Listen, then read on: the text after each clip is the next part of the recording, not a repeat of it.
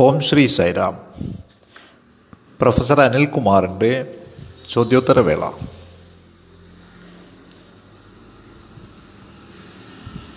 ചോദ്യം നമ്പർ നാൽപ്പത്തിയെട്ടും നാൽപ്പത്തി ഒൻപത് ചോദ്യോത്തരവേളയിലേക്ക് സ്വാഗതം. ഓരോ ആഴ്ച കഴിയും തോറും ഞങ്ങൾക്ക് ലഭിക്കുന്ന ചോദ്യങ്ങൾ രസകരമാണ്. കൂടുതൽ താല്പര്യജനകമാണ് നമ്മെ പരമാനന്ദത്തിലേക്ക് നയിക്കുന്നവയാണ്. നിങ്ങളെല്ലാവരോടും ഞങ്ങൾ വളരെയധികം കടപ്പെട്ടിരിക്കുന്നു. നിങ്ങളുടെ എല്ലാ സഹകരണത്തിനും ആധ്യാത്മിക ആഴവും ഉൾക്കാഴ്ചയുമുള്ള സുന്ദരമായ ചോദ്യങ്ങളുമായി മുന്നോട്ട് വരുന്നതിനും ഞങ്ങൾ നിങ്ങളോട് വളരെ നന്ദിയുള്ളവരാണ്.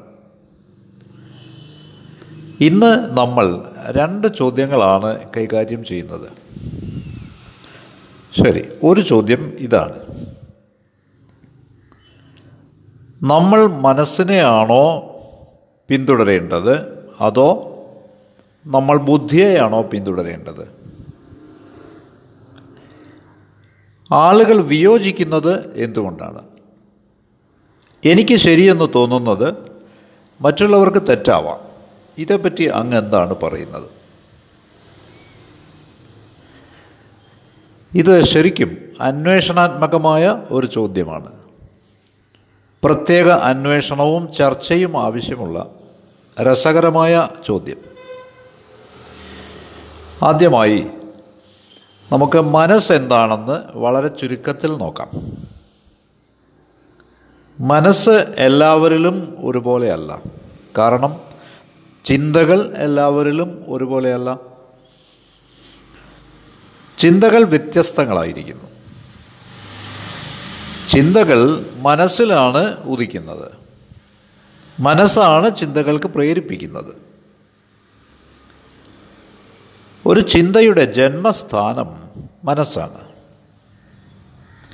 അങ്ങനെ ചിന്തകൾ വ്യത്യസ്തങ്ങളായിരിക്കുമ്പോൾ മനസ്സുകളും വ്യത്യസ്തങ്ങളായിരിക്കുമെന്ന് ഗ്രഹിക്കാവുന്നതാണ്. മുണ്ടേ മുണ്ടേ മതിർഭിന്ന മനസ്സുകൾ വ്യത്യസ്തങ്ങളാണ്. അങ്ങനെയാണ് പ്രസ്താവിക്കപ്പെട്ടിരിക്കുന്നത്. അതുകൊണ്ട് മനസ്സുകൾ ഒരിക്കലും യോജിക്കില്ല.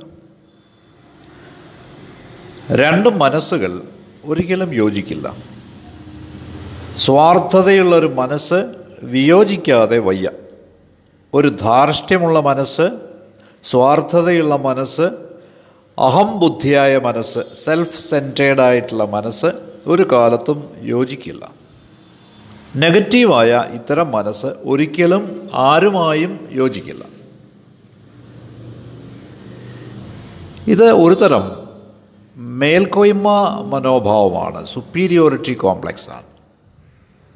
മനസ്സിന്റെ മറ്റേ ഭാഗത്ത് ഒരു ചർച്ചയുമില്ല ഒരു അന്വേഷണവുമില്ല. അത് ഒരു മൗലികതയുമില്ലാതെ യാതൊരു പ്രത്യേക അഭിപ്രായവും ഇല്ലാതെ ഇരുവശത്തേക്കും തല കുലുക്കിക്കൊണ്ടേയിരിക്കും. അത് പലപ്പോഴും തെറ്റായിരിക്കുകയും ചെയ്യും. ഇങ്ങനെ മനസ്സ് രണ്ട് അതിരുകളിലാണ് പ്രവർത്തിക്കുക. ഒന്ന് നിഷേധിക്കുന്നത് മറ്റേത് സ്വീകരിക്കുന്നത്. ഒന്ന് സ്വീകാര്യ മനസ്സും മറ്റേത് നിഷേധ മനസ്സും. മറ്റു തരത്തിൽ പറഞ്ഞാൽ മനസ്സുകൾക്ക് ഏകരൂപമല്ല. ഇനി നമുക്ക് ബുദ്ധിയുടെ കാര്യം എടുക്കാം. ബുദ്ധിയാണ് വിവേചന ശക്തിയാൽ അനുഗ്രഹീതമായിരിക്കുന്നത്. ഈ ബുദ്ധിയാണ് തീരുമാനങ്ങൾ എടുക്കുന്നത്. അങ്ങനെ നിർണയണം വിവേചനം വിവേകം ഇവ ബുദ്ധിയുടെ ഗുണങ്ങളാണ്. ബുദ്ധി എല്ലാവരിലും ഒരേപോലെയാണോ? ആവണമെന്നില്ല. ബാബ ഇത് പറഞ്ഞിട്ടുണ്ട്. അവിടുന്ന് എന്താണ് അരളിയത്? ബുദ്ധിക്ക് രണ്ട് വശങ്ങളുണ്ട്. ഒരു വശം വ്യക്തി വിവേചനം ഇൻഡിവിജ്വൽ ഡിസ്ക്രിമിനേഷൻ മറ്റേത് അടിസ്ഥാന വിവേചനം ഫണ്ടമെന്റൽ ഡിസ്ക്രിമിനേഷൻ ഒരു തരത്തിൽ രണ്ടും വിവേചനങ്ങൾ മാത്രം. പക്ഷേ ബുദ്ധി വിവേചനം ചെയ്യുന്നത് സ്വാർത്ഥ താൽപ്പര്യങ്ങളെ അഹംബുദ്ധിയെ വൈയക്തിക നേട്ടത്തെ വ്യക്തിലാഭത്തെ വ്യക്തിപരമായതിനെ മാത്രം ആശ്രയിച്ചാവും. അത്രമാത്രം. വ്യക്തിവിവേചനം എന്നതുകൊണ്ട് ഇതാണ് അർത്ഥമാക്കുന്നത്. എനിക്ക് പ്രയോജനമുള്ളത് എന്തും ശരിയാണ്. എനിക്ക് സഹായകമായത് എന്തും കൃത്യമാണ്. എന്നെ കുറേ കൂടി ഉയർന്ന സ്ഥാനത്തേക്ക് കൊണ്ടുപോകുന്നത് ശരിയായ കാര്യമാണ്. ഇതൊക്കെ വ്യക്തിവിവേചനം ആണ്. ബുദ്ധിയുടെ മറ്റേ വശം അടിസ്ഥാന വിവേചനം ആണ്. അതെന്താണ്? അടിസ്ഥാന വിവേചനം എന്നാൽ ഇതാണ്. എനിക്ക് നല്ലതായതൊക്കെ എല്ലാവർക്കും നല്ലതാണ്. എല്ലാവർക്കും നല്ലതായതൊക്കെ എനിക്ക് നല്ലതാണ്. അടിസ്ഥാനപരമായി എല്ലാവരും തുല്യരാണ്. എനിക്ക് നല്ലതായതൊക്കെ നിനക്കും നല്ലതാണ്. എനിക്ക് മോശമായതൊക്കെ അന്യർക്കും തുല്യമായി മോശമാണ്. നിങ്ങൾ ആഗ്രഹിക്കുന്നതൊക്കെ അന്യരും ആശിക്കുന്നതാണ്. നിങ്ങൾക്ക് വേണ്ടാത്തത് അന്യർക്കും ആവശ്യമില്ല. അതുകൊണ്ട് മറ്റുള്ളവർ നിങ്ങളോട് ചെയ്യാനായി നിങ്ങൾ ഇഷ്ടപ്പെടുന്നതൊക്കെ അവരോടും ചെയ്യുക. അങ്ങനെ അന്യരെ നിങ്ങളുടെ തന്നെ പ്രതിഫലനമായി കരുതുക. എല്ലാ ആവശ്യങ്ങളും എല്ലാ ആഗ്രഹങ്ങളും എല്ലാ അഭിലാഷങ്ങളും ഇതെല്ലാം ശരിയാണ്. എനിക്ക് സഹായമായത് എന്തും കൃത്യമാണ്. എന്നെ കുറെ കൂടി ഉയർന്ന സ്ഥാനത്തേക്ക് കൊണ്ടുപോകുന്നത് ശരിയായ കാര്യമാണ്. ഇതൊക്കെ വ്യക്തി വിവേചനമാണ്.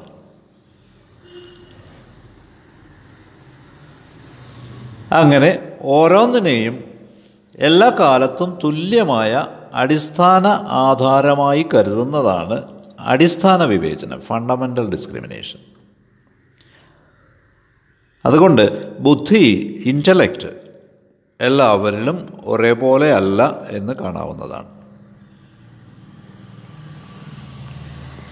ഒരു വ്യക്തിയിൽ അയാളുടെ തന്നെ നിർദ്ദേശത്തെ അയാളുടെ തന്നെ പ്രവൃത്തിയെ അയാളുടെ തന്നെ ചിന്തയെ അനുകൂലിച്ചുകൊണ്ട് വ്യക്തിവിവേചനമാവാം തുടർന്നു പോരുന്നത്. അങ്ങനെ വ്യക്തിവിവേചനം നമ്മുടെ തന്നെ ചിന്തകളെ വാക്കിനെ പ്രവൃത്തിയെ പിന്താങ്ങുന്നു നേരെ മറിച്ച് അടിസ്ഥാന വിവേചനം അങ്ങനെയല്ല. എന്റെ വാക്കുകൾ എല്ലാവർക്കും പ്രയോജനപ്പെടണം. എന്റെ പ്രവൃത്തികൾ എല്ലാവരെയും സഹായിക്കണം. എന്റെ ചിന്തകൾ എല്ലാവരുടെയും ക്ഷേമത്തിനാവണം. സർവേ ജനാഹ സുഖിനോ ഭവന്തു. ലോകാ സമസ്ത സുഖിനോ ഭവന്തു. ഇതാണ് അടിസ്ഥാന വിവേചനം. എന്നാൽ എല്ലാവരും ഇപ്രകാരമല്ല വിവേചനം ചെയ്യുക. അവർ അവരുടെ സ്വാർത്ഥതയും അവരുടെ തന്നിഷ്ടവുമേ പരിഗണിക്കും. ഇത്തരത്തിൽ ബുദ്ധിയും സമാന സ്വഭാവമുള്ളതല്ല. അപ്പോൾ ഈ ചോദ്യത്തിൽ മറ്റൊരു വശവും ഉൾക്കൊള്ളുന്നു. എനിക്ക് ശരിയായത് നിങ്ങൾക്ക് തെറ്റായേക്കാം. എനിക്ക് നല്ലത് നിങ്ങൾക്ക് മോശമായേക്കാം. എന്തുകൊണ്ട്? അതാണ് ചോദ്യം. അതെല്ലാം നിങ്ങളുടെ മനോഭാവത്തെയും മനസ്സിനെയും ആശ്രയിച്ചിരിക്കുന്നു. നിങ്ങളുടെ മനസ്സ് സ്വാർത്ഥമാണെങ്കിൽ നിങ്ങൾ ചെയ്യുന്നതെല്ലാം നിങ്ങൾ പറയുന്നതെല്ലാം നിങ്ങൾ ചിന്തിക്കുന്നതെല്ലാം ശരിയാണെന്ന് അത് കരുതുന്നു.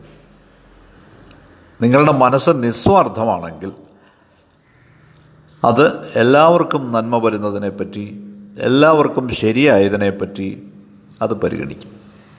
അത് സ്വാർത്ഥരഹിതമായ പാതയിലൂടെ മുന്നേറും. ഇങ്ങനെ മനസ്സ് സ്വാർത്ഥമോ നിസ്വാർത്ഥമോ ആവാം. നമ്മുടെ മനസ്സിനെ സ്വാർത്ഥരഹിതമാക്കാനാണ് അങ്ങനെ മനസ്സിനെ തിരുത്തുന്നതിനാണ് മനസ്സിനെ നിരീക്ഷിക്കുന്നതിനാണ് നമ്മുടെ സാധന.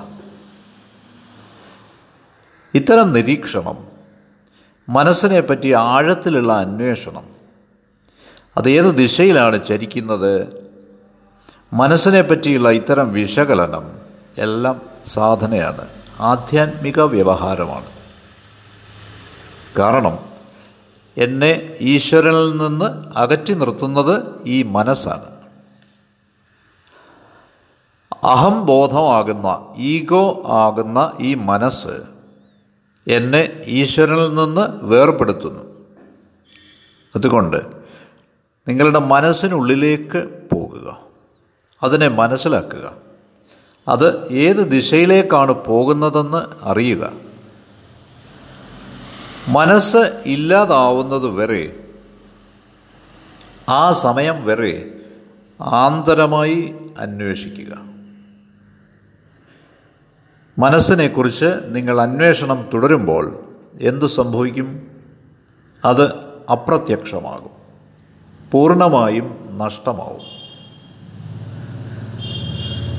ബാബ തന്ന ഒരു ലളിതമായ ഉദാഹരണം ഇതാ. ഒരു വിവാഹാഘോഷം നടക്കുകയാണ്. ആഘോഷ ചടങ്ങുകളൊക്കെ പൂർണമായ രീതിയിൽ നടക്കുന്നു. പെട്ടെന്ന് പുറത്തു നിന്നൊരാളെത്തുന്നു അയാൾ നേരെ വരന്റെ ആളുകളുടെ സമീപത്ത് ചെന്ന് അവരോട് പറയുന്നു ഒരുക്കങ്ങളൊക്കെ എത്രത്തോളമായി? നിങ്ങൾ തയ്യാറെടുക്കുകയാണോ? വൈകരുത്. മുഹൂർത്ത സമയമായി അയാൾ ഇപ്രകാരം പറയുകയും ഒച്ച വയ്ക്കുകയുമാണ് ഇപ്രകാരം നിർദ്ദേശങ്ങൾ തരുന്ന ഈ മനുഷ്യൻ വധുവിന്റെ കൂട്ടത്തിൽ നിന്നാണെന്ന് വരന്റെ കൂട്ടർ കരുതി. കുറച്ചു നേരത്തിന് ശേഷം ആ മനുഷ്യൻ വധുവിന്റെ ക്യാമ്പിലേക്ക് ചെന്നു. അവിടെയും അയാൾ ബഹളം കൂട്ടുവാൻ തുടങ്ങി. എത്ര നേരമെടുക്കും നിങ്ങൾ? വരന്റെ കൂട്ടർ തയ്യാറാണ്. വന്നേ നിങ്ങൾ എന്താണ് ഒരുങ്ങാത്തത്? പുരോഹിതൻ റെഡിയാണ്. എന്താണ് ഈ താമസം? ഈ മനുഷ്യൻ വരന്റെ കൂട്ടത്തിൽ നിന്നാണെന്ന് വധുവിന്റെ കൂട്ടർ കരുതി. ശരി. മാംഗല്യത്തിനൊടുവിൽ ഇരു കൂട്ടരും സദ്യയ്ക്കായി ഒത്തുചേർന്നു. പെട്ടെന്ന് ഈ ചോദ്യം ഉയർന്നു. ആരാണ് ആ മനുഷ്യൻ? രണ്ട് കൂട്ടരും അന്വേഷണം തുടങ്ങുമ്പോൾ ഈ മനുഷ്യൻ അവിടെ നിന്ന് ഓടിപ്പോകുന്നു. ഈ മനുഷ്യൻ രണ്ട് കൂട്ടത്തിലും പെട്ട ആളല്ല. അയാൾ ഓടിപ്പോയി രക്ഷപ്പെട്ടു. ഈ ഉദാഹരണം പറഞ്ഞുകൊണ്ട് സ്വാമി കൂടുതലായി വിശദീകരിച്ചു. നിങ്ങൾ മനസ്സിനെ പരിശോധിക്കാൻ തുടങ്ങുമ്പോൾ അതിന്റെ പ്രകൃതം ഭ്രമങ്ങളും ഭാവനകളും ഇഷ്ടാനിഷ്ടങ്ങൾ ചായ്വുകൾ പരിഗണനകൾ അത്തരത്തിൽ നിങ്ങൾ തിരയുമ്പോൾ എന്തു സംഭവിക്കും? കല്യാണ പന്തലിൽ നിന്നും ഓടിയൊളിച്ച മനുഷ്യനെ പോലെ മനസ്സ് അപ്രത്യക്ഷമാവും. അതുകൊണ്ട് മനസ്സിനെ തിരയുക എന്നാൽ അതിനെ ശൂന്യമാക്കുക അതിനെ ഈശ്വരനിൽ ലയിപ്പിക്കുക അഥവാ മനോലയം അഥവാ മനസ്സിന്റെ പിൻവലിയൽ മനോനാശനം ആകുന്നു. അന്വേഷണം കൊണ്ട് ഇത് സാധ്യമാണ്. മനസ്സിന്റെ ആന്തരപ്രകൃതത്തിലേക്ക് ഇറങ്ങി അതിന്റെ വ്യാപാരങ്ങൾ തിരയുന്നത് വഴി ഇത് സാധ്യമാണ്. നിങ്ങൾ സ്വയം ഒരു സാക്ഷിയായി നിന്നാലേ ഇത് സാധ്യമാവും. ഇവിടെ ഒരു സാക്ഷിയാണ്. എന്റെ മനസ്സ് എങ്ങനെയാണ് പ്രവർത്തിക്കുന്നതെന്ന് എനിക്കറിയാം. എന്റെ മനസ്സ് ചിന്തകളെ വരവേൽക്കുന്നത് ഞാൻ അറിയുന്നു. എനിക്ക് എന്റെ മനസ്സിന്റെ ഒഴുക്കറിയാം. നിങ്ങൾ സാക്ഷിയുടെ ആത്മാവിന്റെ സത്തയുടെ സ്ഥാനത്ത് നിൽക്കുമ്പോൾ ഈ മനസ്സ് മായും. ഈ മനസ്സ് ശൂന്യമാവും. ഇപ്രകാരമാണ് നാം ധരിക്കേണ്ടത്. എനിക്കിത് വ്യക്തമാക്കാനായെന്ന് ഞാൻ കരുതുന്നു. താങ്കൾക്ക് വളരെ നന്ദി. അടുത്തത് ചോദ്യം നമ്പർ നാൽപ്പത്തി ഒൻപത് അടുത്ത ചോദ്യം ഇതാണ്. മനുഷ്യരെന്ന നിലയ്ക്ക് നാം ആധ്യാത്മിക ജ്ഞാനം നേടണോ? അതോ നമ്മൾ അടിസ്ഥാനപരമായി ആധ്യാത്മിക ജീവികളാണോ? നമ്മൾ അടിസ്ഥാനപരമായി ആധ്യാത്മിക ജീവികളാണോ? അതോ നാം ആധ്യാത്മിക ജ്ഞാനം നേടേണ്ടതുണ്ടോ? വളരെ നല്ല ഒരു ചോദ്യമാണ്. ഉത്തരം പറയാൻ ഞാൻ ശ്രമിക്കട്ടെ. എന്താണ് ആധ്യാത്മിക ജ്ഞാനം? ആധ്യാത്മിക ജ്ഞാനം ആത്മാവുമായി സത്തയുമായി പ്രജ്ഞയുമായി വിശ്വബോധവുമായി ബന്ധപ്പെട്ടതാണ്. അത് വിശ്വവ്യാപകമാണ് സർവവ്യാപിയാണ് നിത്യമാണ് അനശ്വരമാണ് അമൃതമാണ് കളങ്കരഹിതമാണ് ശുദ്ധസ്വത്വമാണ്. അതാണിത്. അതിനാൽ ആധ്യാത്മിക ജ്ഞാനം എന്നത് അവബോധമാണ്. ആത്മനെ പറ്റിയുള്ള അവബോധം വിശ്വപ്രജ്ഞയെപ്പറ്റിയുള്ള അവബോധം പ്രപഞ്ച സത്തയെക്കുറിച്ചുള്ള അവബോധം. വൈയക്തികമായ സത്ത ജീവാത്മാവാണ്. പ്രപഞ്ച സത്ത പരമാത്മാവും. രണ്ടും ഒന്ന് തന്നെ. ഇതെല്ലാം ബ്രഹ്മവിദ്യ അഥവാ ആത്മവിദ്യ അഥവാ ആത്മജ്ഞാനം അഥവാ ആധ്യാത്മിക ജ്ഞാനം അഥവാ തത്വബോധം ആകുന്നു. ആധ്യാത്മിക ജ്ഞാനം എന്നത് ഇതേപ്പറ്റിയാണ് ഇനി ചോദ്യമുയരുന്നു. നാം അടിസ്ഥാനപരമായി ആധ്യാത്മിക ജീവികളാണോ? പ്രാഥമികമായി ആധ്യാത്മിക ജീവികളാണോ? ഉത്തരം ലളിതമാണ്.